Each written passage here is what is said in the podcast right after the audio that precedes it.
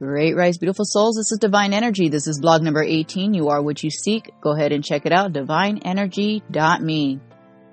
You are the answer.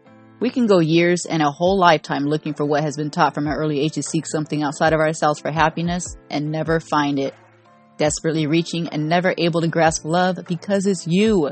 You always have been, always will be, and always were and are love and frequencies. So stop looking.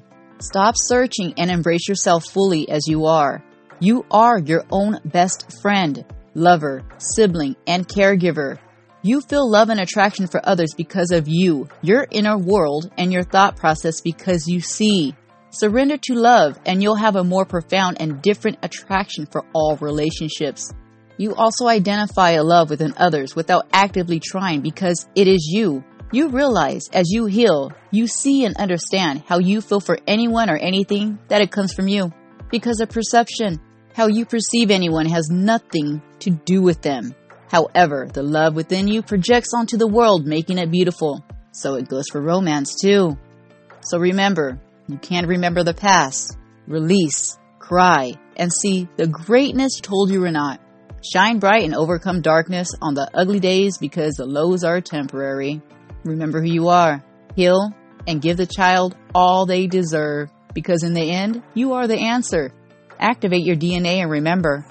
And this makes you think, just a little bit, maybe a tad.